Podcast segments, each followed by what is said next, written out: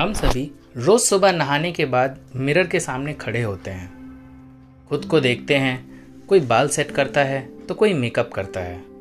ये सबसे physical appearance तो अच्छी हो जाती है बट मेंटल अपियरेंस का क्या? क्या उस पर भी हम इतना ध्यान देते हैं? जब भी कोई प्रॉब्लम होती है, हम हमेशा किसी न किसी को ब्लेम करते हैं।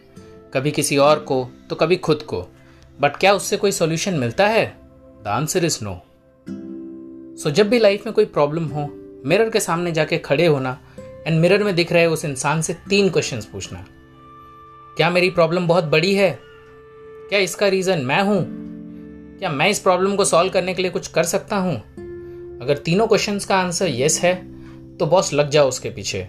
एंड तब तक मत रुको जब तक उसका सॉल्यूशन ना मिल जाए। किसी ने कहा है, हर समस्या के साथ उसका समाधान भी जन्म लेता है।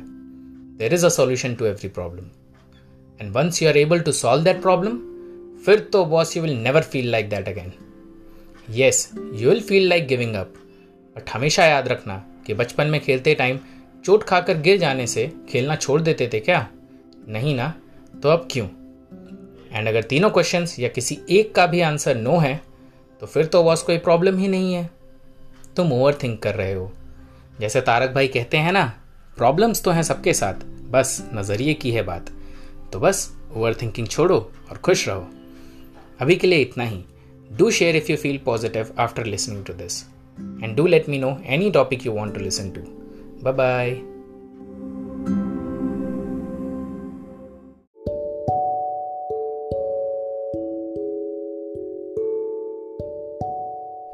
हमारी लाइफ रिलेशनशिप से बनी है। पेरेंट्स के साथ सिबलिंग्स के साथ फ्रेंड्स के साथ लाइफ पार्टनर के साथ एंड मोस्ट इम्पॉर्टेंटली खुद के साथ। इनमें से कुछ शॉर्ट टर्म होती हैं ranging from some days to a few years and कुछ लाइफ लॉन्ग होती हैं।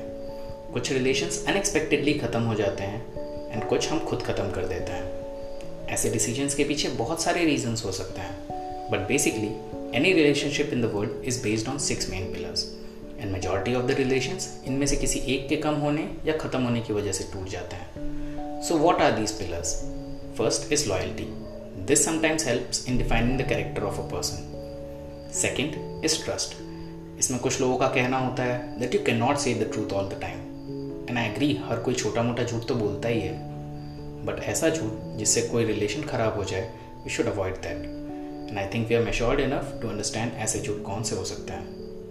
थर्ड इज़ अंडरस्टैंडिंग बहुत से रिलेशन मिसअंडरस्टैंडिंग से टूट जाते हैं.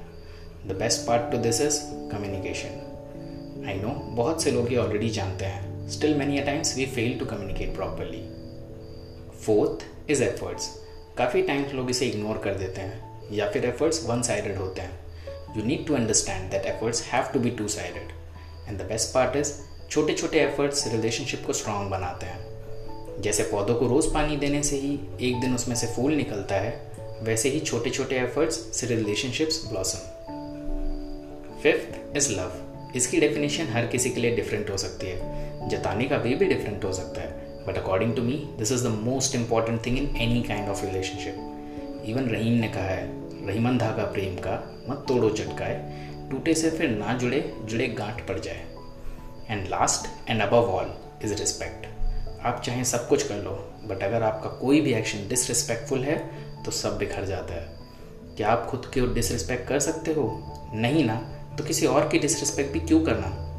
So have a balance of all these six pillars and I am sure the house of your relationship will be so strong that not even the strongest earthquake और cyclone can break it I hope you like it do share it with your love ones spread happiness and stay safe